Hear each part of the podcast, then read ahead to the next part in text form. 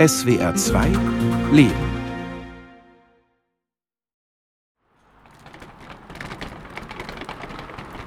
Mitten in der Nacht komme ich in Tbilisi an, Georgiens Hauptstadt. Es ist Ende Dezember zweitausendzweiundzwanzig. Im Herbst war ich bereits drei Wochen hier. Damals führte ich Interviews mit Russen, die der Angriffskrieg auf die Ukraine hierher gespült hatte. Es waren Russen, die in Tbilisi Spenden für Ukrainer sammeln oder Demos gegen den Krieg organisieren. Nur an meinem letzten Abend im November traf ich einen, der nicht ins Bild der guten Russen passte. Anton, einunddreißig, Physiotherapeut aus Sankt Petersburg. In seinem Instagram-Profil vor allem Partybilder aus Batumi, dem Ballermann Georgiens, und Videos von Weinverkostungen. Leute, wer braucht schon Thailand? Party on in Georgien, steht unter einem seiner Posts vom Oktober. Wie viele andere junge Männer floh er im Herbst vor der Mobilmachung nach Georgien. Putin aber findet er gar nicht so schlecht und der Krieg interessiere ihn nicht, versicherte er mir angetrunken in einer Bar. Jetzt führt er seine Praxis hier. Mehrere hunderttausend Russen sind seit dem Krieg dauerhaft nach Georgien gekommen. Kunden habe er genug. Ich will ihn wieder treffen und seine Einstellung verstehen.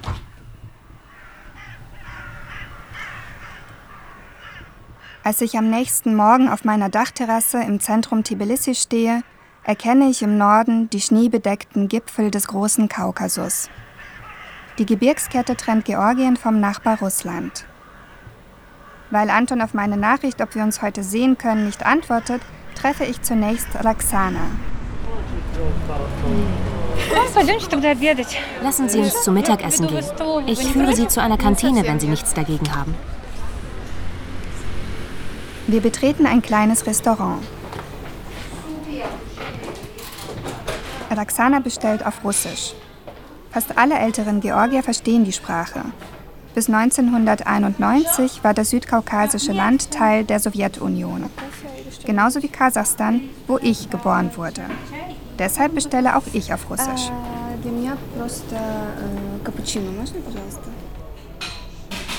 Roxana ist neunundzwanzig Jahre alt und kommt aus Moskau. Dort arbeitete sie als Werbetexterin. Ich hatte überhaupt nicht vor, wegzufahren. Ich wollte bis zum siegreichen Ende in Russland bleiben, wollte den Sturz mit eigenen Augen sehen, habe mir vorgestellt, wie es live im Fernsehen übertragen wird, wenn Putin verhaftet wird und wir alle rausgehen auf den Roten Platz zur Parade und feiern. Roxanas zarte Stimme verrät nicht, dass vor mir eine mutige Regimegegnerin sitzt. Sie ist eine der Koordinatorinnen von Feministskaya Antivoyennoye Soprotivleniye, eine international bekannte Gruppe von russischen Feministinnen, die seit Februar zweiundzwanzig mit Aktionen und Kampagnen gegen den russischen Krieg protestieren. Eines Tages wache ich auf und bekomme eine Nachricht. Roxana, du tauchst besser für eine Woche unter. Ich darf keine Details nennen. Sie könnten Freunde von Roxana in Gefahr bringen, die sie unterstützt haben. Nur so viel. Nach einer Woche im Versteck mit abgeschaltetem Telefon, weil der russische Geheimdienst F S B sie sonst hätte finden können, flog Roxana nach Tbilisi. Ich habe verstanden, die Lage wird nicht besser. Die Angst hat sich auf die Qualität meiner Arbeit, meines Lebens ausgewirkt. So wollte Roxana nicht weiterleben und auch keine Nächte mehr in Gefängniszellen verbringen, wie zuletzt im April. Auf dem Weg zu ihrer dritten Antikriegsdemo wurde sie verhaftet. Dabei hatte sie bewusst nicht die Metro genommen, wo seit zweitausendeinundzwanzig Überwachungskameras Oppositionelle identifizieren und wo es neuerdings zu besonders vielen Verhaftungen kam. Da verhören dich Mitarbeiter der Abteilung gegen Extremismus. Und politische Extremisten sind bei uns alle, die politisch engagiert sind. Nach zwölf Stunden Haft ohne Wasser, ohne Anwalt und unter Androhung sexueller Gewalt ließ man sie nach Hause. Die nächste Festnahme hätte dreißig Tage Isolationshaft bedeutet. Roxana beschloss, nicht mehr auf Demos zu gehen. Ihre Mutter war beruhigt. Ein F S B-Beamter hatte sie nach Roxanas Haft zu Hause aufgesucht, um mit ihr wegen der extremistischen Tochter zu reden. Sie sagte mir immer wieder, ich solle mich aus der Politik heraushalten. Sie hat durch Propaganda diese Meinung, dass die NATO Leute aussendet, die arme Russen indoktrinieren und gegen Putin aufbringen und sie dazu zwingen, zu Kundgebungen zu gehen. Ich habe versucht, mit meiner Mutter zu reden. Warum sollten sie das tun? Um das große Russland zu zerstören, sagt sie. Russland fällt auch so auseinander, sage ich. Seit vielen Jahren. Roxana nimmt einen letzten Schluck aus ihrer Tasse. Ihre pinken Plastikfingernägel, ihr Kunstpelzmantel, der überlange Lidstrich. Überbleibsel aus einer Zeit, als sie noch für Hochglanzmagazine arbeitete und nicht wegen Politik mit ihrer Mutter streiten musste. Meine Mutter ist eine Stalinistin. Das ist nicht selten in Russland. Meiner Mutter scheint, dass Stalin kein schlechter Mensch war. Das klingt sehr beschämend. Es ist sehr traurig, dass es so ist. Aber ich verstehe sie. Sie hat diese postsowjetische Fantasie von einer harten Hand, die in dein Leben kommt und alles gut macht. Jetzt in Georgien muss Roxana keine Angst mehr vor Festnahmen haben. Die Regierung gilt zwar als kremlnah, die meisten Georgier sind aber pro-ukrainisch und gegen Russland. Vor allem seit dem Krieg zweitausendacht zwischen Russland und Georgien um die abtrünnigen Republiken Südossetien und Abchasien. Seitdem hat Russland die Regionen als unabhängig anerkannt und Tausende russischer Soldaten dort stationiert. Nur sechzig Kilometer von Georgiens Hauptstadt entfernt, was viele Georgier ängstigt. Trotzdem fühlt Roxana sich in Tbilisi sicher. An Demos gegen Putins Politik nimmt sie hier aber nicht teil. Da kommen die guten Russen zu irgendeiner Veranstaltung, um darüber zu sprechen, wie gut sie sind und dass jeder von uns gegen den Krieg ist. Aber dass ich hier zu der Kundgebung gehe, wird nichts ändern, denn hier ist niemand, den man groß überzeugen müsste. Putin-Fans habe ich hier nicht getroffen, weder unter Jungen noch Älteren.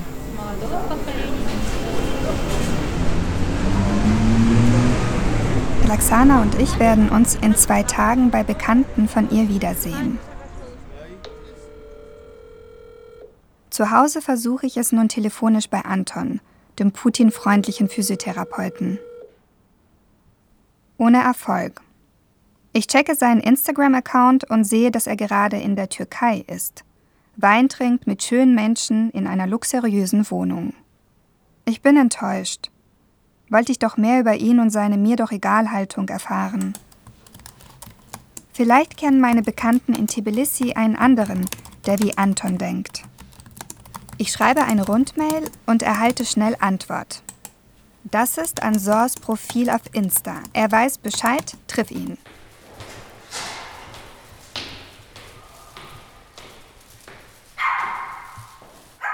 Ich besuche ihn. Ein etwa eins neunzig großer, schlanker Mann öffnet mir die Tür. Das ist also Ansor, von dem meine Bekannte versicherte, er sei kein politischer Aktivist wie Roxana. achtundzwanzig, Filmregisseur, kam drei Tage nach der Mobilmachung Ende September aus Krasnodar, Südrussland. Er zeigt mir sein sonnendurchflutetes Zimmer mit Blick auf Baugruben und Hochhäuser. Jeden Tag wache ich von den Sonnenstrahlen auf. Ich brauche deshalb keinen Wecker. dreihundertfünfzig Dollar kostet das Zimmer. Sehr komfortabel. Tatsächlich ein guter Preis für die gute Ausstattung und zentrale Lage. Ich kenne Leute in Tbilisi, die für so ein Zimmer das Doppelte zahlen. Die Immobilienpreise haben sich in den vergangenen Monaten wegen der vielen, meist gut situierten Russen verdreifacht. Warum fahren viele nach Georgien? Weil man sich in Georgien als Russe ein Jahr aufhalten kann. In anderen Ländern nur drei Monate, zwei Monate. Man muss rein und rausfahren. In Georgien ist das bequem. Weil er gerade eine schmerzliche Trennung hinter sich hat und auch die Welt ihn schmerze, wie er sagt, schlägt davor, spazieren zu gehen. Bewegung sei das Einzige, was hilft.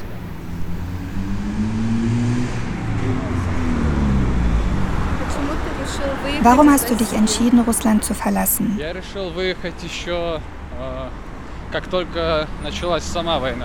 Ich wollte schon raus, als der Krieg angefangen hat. Da habe ich endgültig alle Hoffnungen aufgegeben, dass sich in Russland irgendetwas verbessert und wollte einfach weg. Aus der Angst heraus, dass sie die Grenze schließen werden. Für immer. Und dann würde es die Sowjetunion wieder geben, nur noch schlimmer.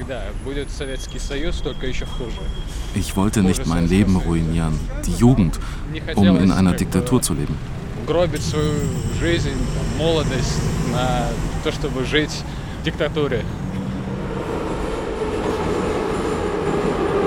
Wir steigen in die Metro und fahren zwei Stationen ins Zentrum. Nach einem Anton klingt Ansor nicht gerade. Ich werde ihn, wenn wir aussteigen, fragen, wie er zum Krieg steht.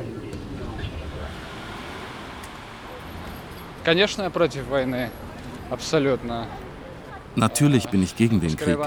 Absolut. Möge er bald enden, mit dem Sieg der Ukraine. Russland braucht selbst, wie wir sagen, einen Отрезвляющий lash. Das bedeutet, wenn man dich schlägt und du wirst davon nüchtern. You're getting sober. Russland braucht das unbedingt. Ansor ist kein politischer Aktivist, aber auch kein Putin-Fan wie Anton. Wir laufen an einer Wand vorbei, auf der Russians Go Home steht. Graffiti mit solchen Aussagen sieht man oft in Tbilisi. Wie fühlt sich das für Ansor an?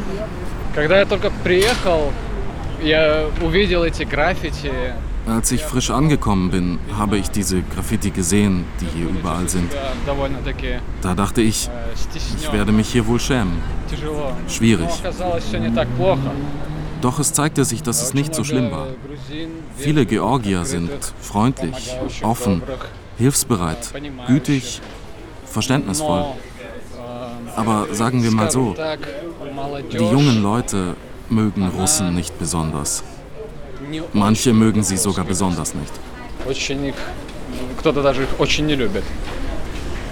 Plötzlich bleibt er stehen und drückt mir sein Handy in die Hand. Okay, das war's.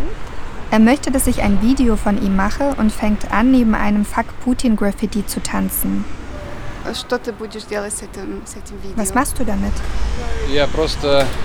Ich werde alles zusammen montieren und werde das mit einem Lied von Iggy Pop unterlegen. The Passenger. I am the passenger.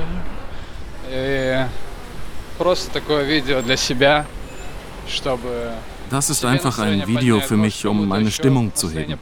Oder von jemand anderem die Stimmung zu heben. Denn jeden Tag kommen Nachrichten. Jeden Tag haben es Menschen schwer. Deshalb müssen wir uns irgendwie entspannen.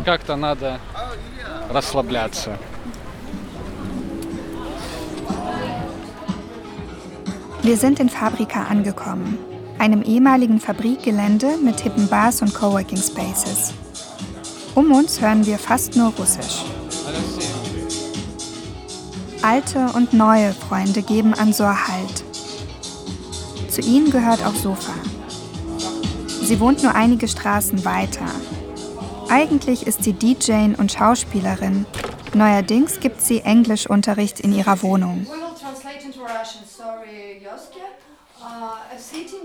Wir sitzen mit sechs jungen Frauen und Männern in einem fensterlosen kleinen Raum mit hohen Wänden und Stuck an der Decke.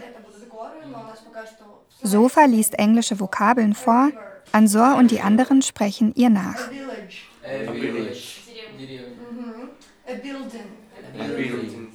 Sie möchten alle ihr Englisch verbessern, um bessere Jobchancen zu haben, so wie Vlad, der zufällig in Georgien war, als der Krieg vor einem Jahr ausbrach und einfach blieb. Ich frage ihn, warum er sich entschieden hat, Englisch zu lernen.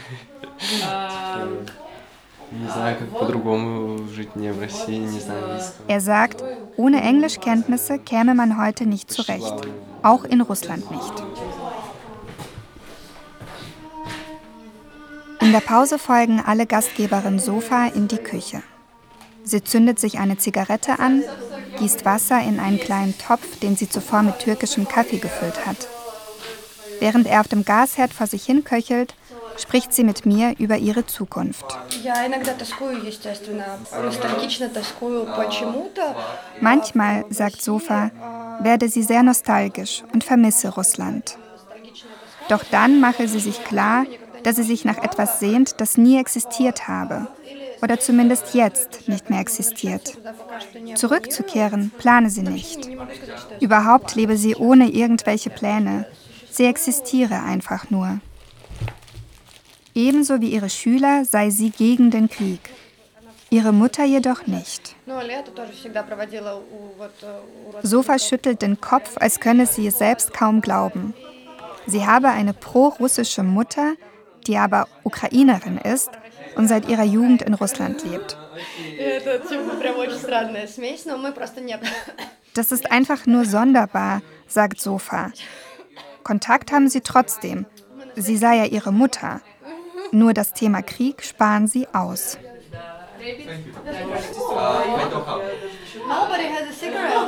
Es klingt paradox, aber Sofa ist nicht die erste, die mir von ukrainischen Eltern erzählt, die Putin gutheißen. Die kremlische Propaganda ist beängstigend wirksam.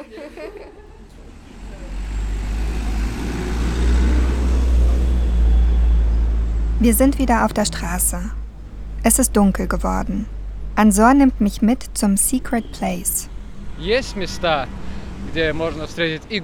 Es gibt Orte, wo man Georgier und Russen treffen kann. Doch von denen gibt es nur sehr wenige. Im Grunde haben sie nicht groß Kontakt, jeder ist für sich. Es gibt keine Kommunikation. Aber das Secret Place ist ein Ort, wo Russen, Georgier, Ukrainer und Belarussen zusammenkommen. Dort findet heute ein Konzert mit georgischen Bands statt. Junge Menschen, darunter viele Georgier, stehen mit Bierflaschen in den Händen vor der Bar. Über dem Eingang hängt ein meterlanges Plakat mit Stand with Ukraine drauf. Ansors bester Freund Cherim aus Russland ist schon da. Er hat schulterlange braune Locken und trägt große, bunte Ohrringe. Ich verdiene mein Geld mit I T, sagt Cherim. Aber er hasse es zu programmieren. Sonst mache er Musik. Cherim hat zwei Arbeitgeber. Einen in Russland und einen in den U S A. ITler hatten im Februar zweitausendzweiundzwanzig zu der ersten Welle der russischen Umsiedler, die sich Russen hier selbst nennen, gehört. Plötzlich machten von Russland gesperrte Webseiten ihre Arbeit zu Hause unmöglich.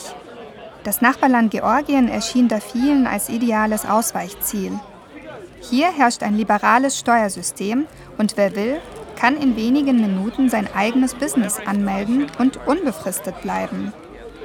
Cherim ist aber auch aus politischen Gründen in Tbilisi. Wie siehst du den Krieg? Ich ficke Putin, sagt er und flucht weiter. Er ficke den russischen Imperialismus und Russland auch. Dort verrottet alles, sagt er. Das ganze Land verrottet. Dabei hätte es wunderbar weiterhin bestehen können und hätte niemandem schaden müssen. Bevor wir reingehen, um das Konzert zu hören, möchte ich von Ansor wissen, wo er sich in einem Jahr sieht.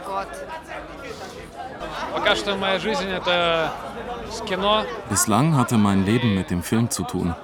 In einem Jahr will ich ein großes, ernsthaftes Filmprojekt machen. Das ist alles, woran ich denke. Aber wo ich sein werde, mit wem? Im Moment ist mir das alles egal, weil das unvorhersehbar ist. Vielleicht fahre ich weg, vielleicht bleibe ich, aber was ich will, ist ein großes Projekt zu machen. Das ist alles. Eine Rückkehr nach Russland schließt er für sich aus.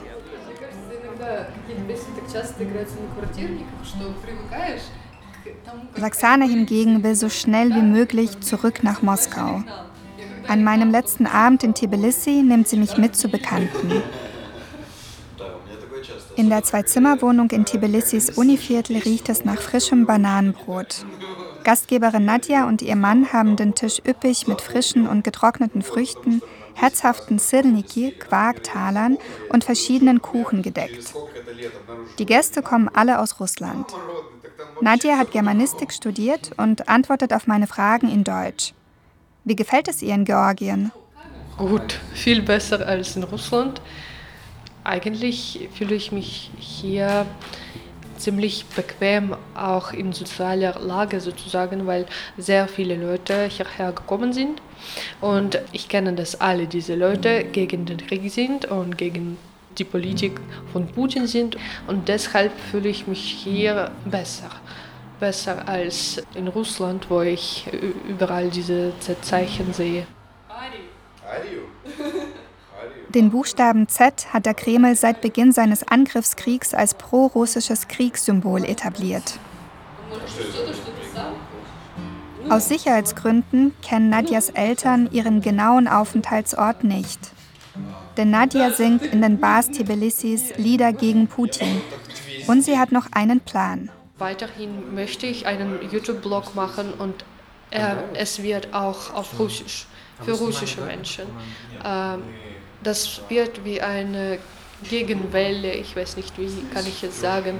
Äh, also es gibt Propaganda und die Information von T V und es wird etwas, was ich äußern könnte und wie ich beeinflussen könnte. Obwohl ich das in Europa machen werde, online wird es für russischsprachige Menschen.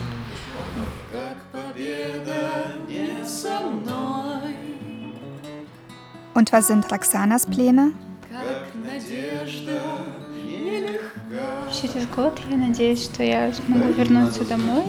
Nach einem Jahr hoffe ich, dass ich nach Hause zurückkehren kann.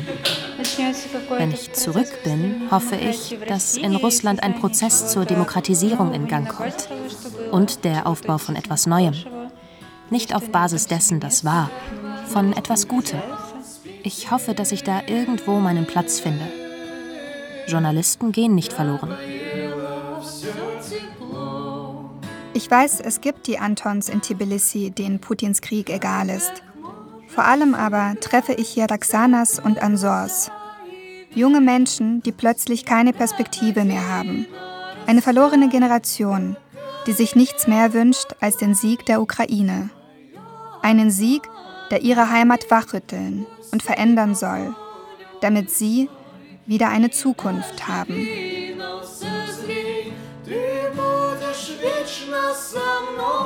Ты будешь вечно со мной.